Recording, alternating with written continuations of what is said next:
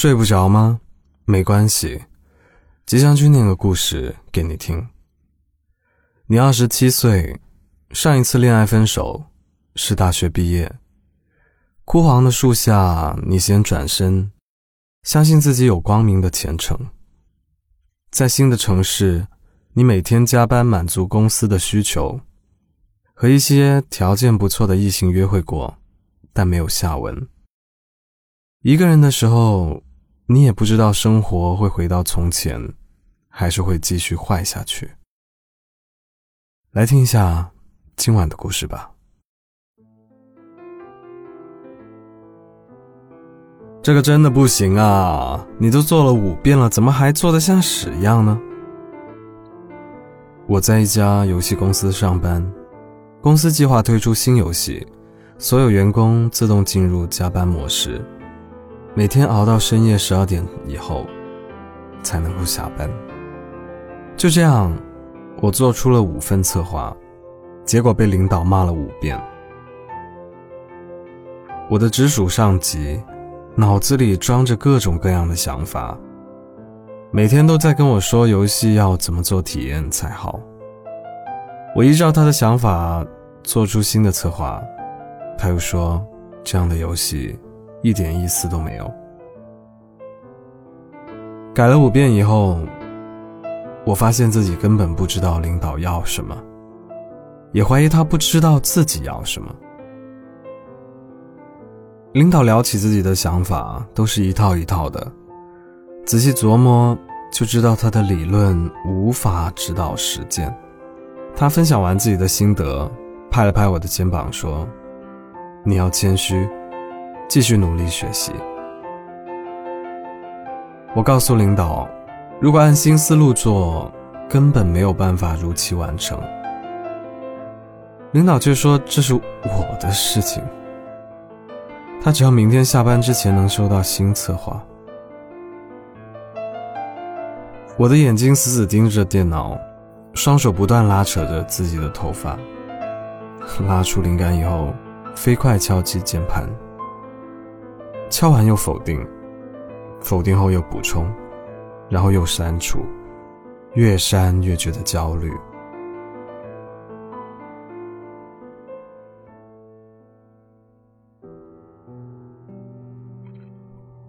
坐了一会儿，家人给我来电话，说外婆病危了，要我赶快回去见老人最后一面。我读大学以后。外婆就一直住在老人院，我每次放假回家都会探望她。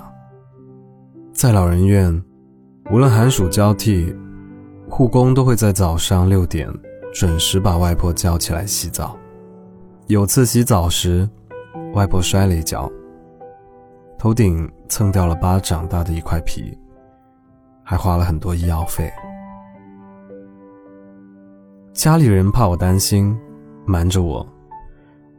要不是叶巧怡无意中提起想要和我一起去医院探望外婆，我根本不知道发生了什么事。我很生气，拉上她，怒气冲冲地跑到老人院讨说法。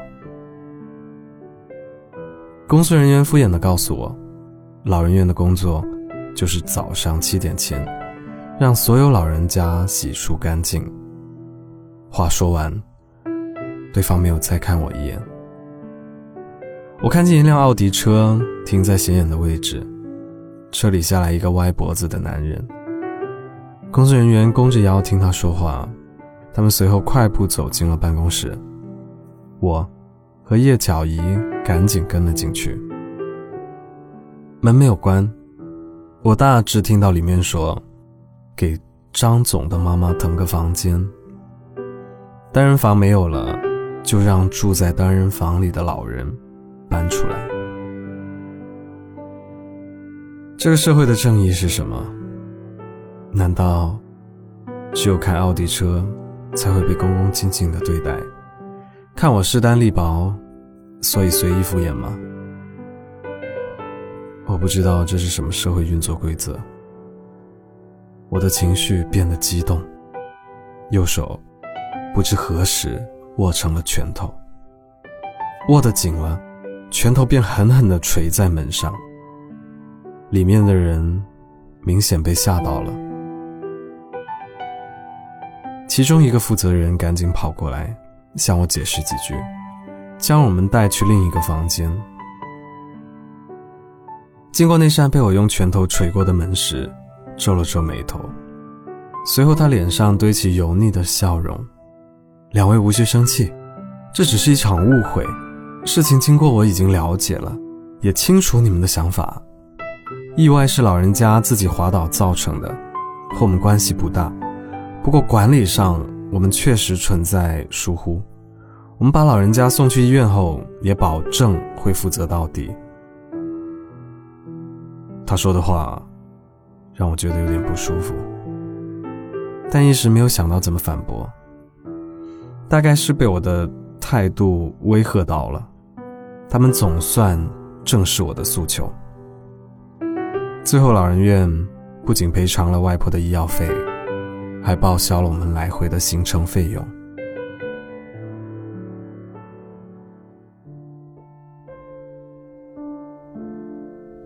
回家路上，我想起外婆，又忍不住想起叶巧仪。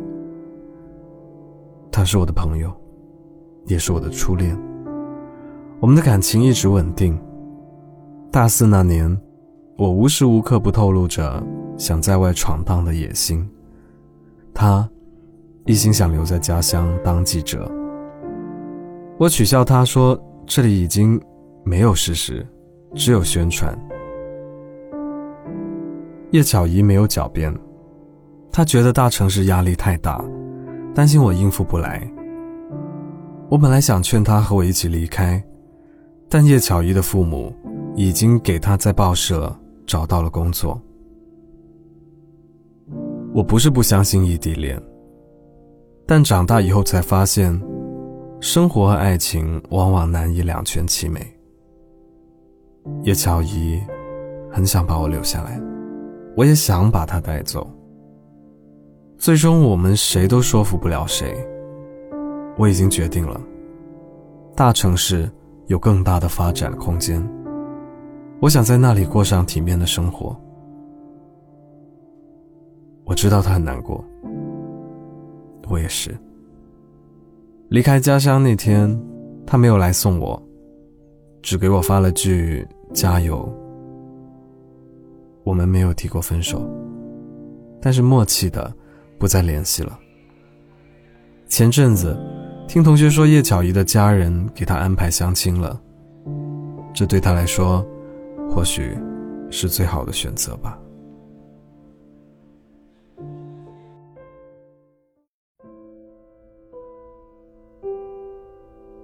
高速公路从下午一直堵到晚上，长长的车队被堵在漆黑的不知名的地方，被迫滞留的路人，无论平时在生活中多么如意，等到意外出现，唯有承认。自己不是生活的对手，我看着一望无尽的长队，心里着急，但无能为力。赶到医院时，已经是半夜了。走进病房，我听到家人的哭声，我不敢进去，背靠墙壁，直到自己还是错过了。举行葬礼之前，我跟领导请假。领导听说了我家里的情况，给我宽限了几天时间。第一次参加至亲的葬礼，好多礼节都没有搞懂，就硬着头皮上了。生活从来不给人练习和试错的机会。晚上守灵，我拿出电脑准备赶出一份新策划。这个场景。有点可笑。想起外婆的好，就觉得自己特别不孝。我明明很伤心，却哭不出来。手机震动，我收到叶巧怡的问候消息。我有点惊讶，说了句谢谢。两个人又陷入了沉默。其实我有很多话想说，又不知道先说什么。我问他最近是不是在相亲，他没有正面回答我，反而问我在大城市过得还好吗？我望着对话框，想起母亲告诉我，外婆一直都很想看到我成家。如果我在外面太辛苦，也可以选择回来。或许，我真的应该离开大城市。回家乡，过一些安稳的日子。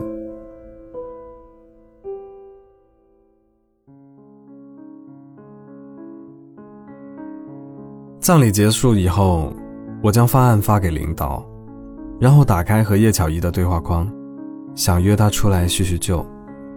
两分钟后，领导决定选用第一版方案。我正躲在阴凉处抽烟。食指不自觉地抖落烟灰，内心默念了一句脏话。太阳炙烤着地面，四周袭来闷热的风，夹带着热浪，一浪一浪的拍打着我。我想逃，却无处可去。工作和熬夜累积的疲惫让我不满，领导的消息。更加让我无奈。我真切的感受到了自己对逃离大城市的渴望。我想给叶小姨打电话，告诉她自己要回家了。这时，领导陆续给我发了几条语音。他说，游戏行业最近行情不好，很多公司倒闭了，我们估计也要裁员了。看来领导会顺便把我辞退了，巧了，正合我意。就算领导不打算辞退我，我也准备主动申请，让公司把我给裁掉。领导却没有这么想，他告诉我，公司认可我的能力，希望我可以戒骄戒躁，等游戏上线以后，公司会看情况，发我一笔奖金，让我继续加油。听完语音，手机收到了信用卡提醒还款的短信。我把手机塞进裤袋，也没有给叶乔伊打电话，只是把剩下的烟抽完，心想，还是先拿到这笔奖金再说吧。今晚的故事念完了，你最近遇到了什么困难呢？可以在评论区说一下，或许所有的困难都会迎刃而解呢。另外，睡不着电台已经开通了赞赏的功能，如果你喜欢这个故事，记得给我打个赏哦。我是吉祥君，依旧在 Storybook 睡不着电台等你，晚安。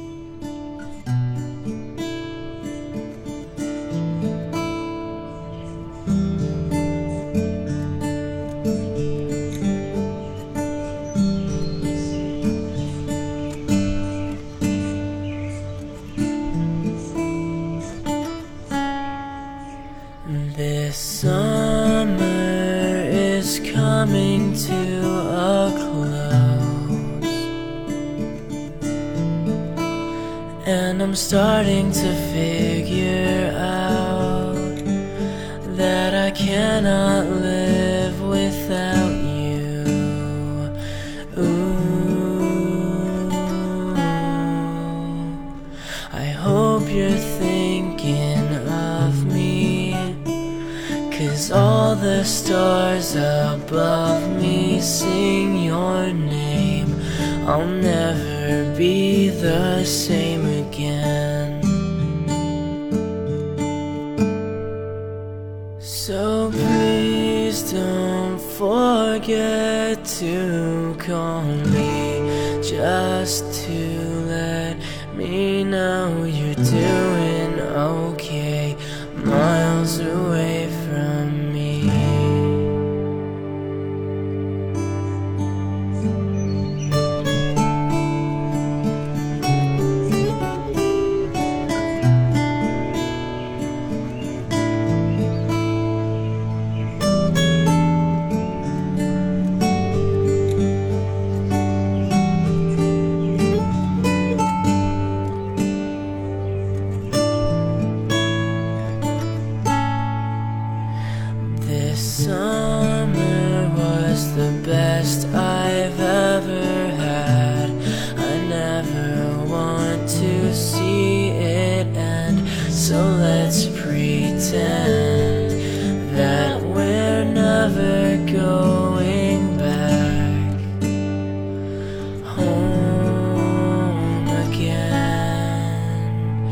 Just say those three words. I know you're thinking I'm sick of wasting time on these formalities. Please never leave my side. So please don't forget to call me just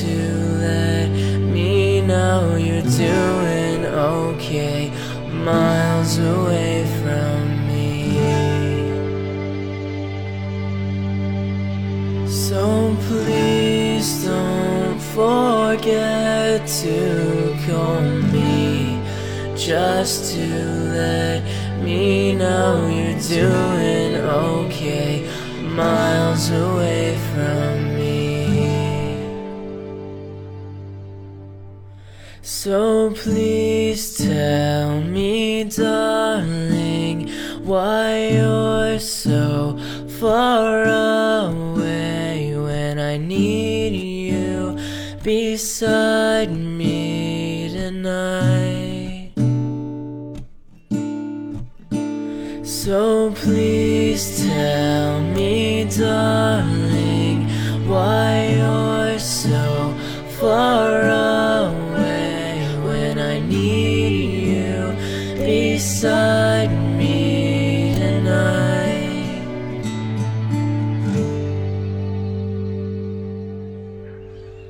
So please.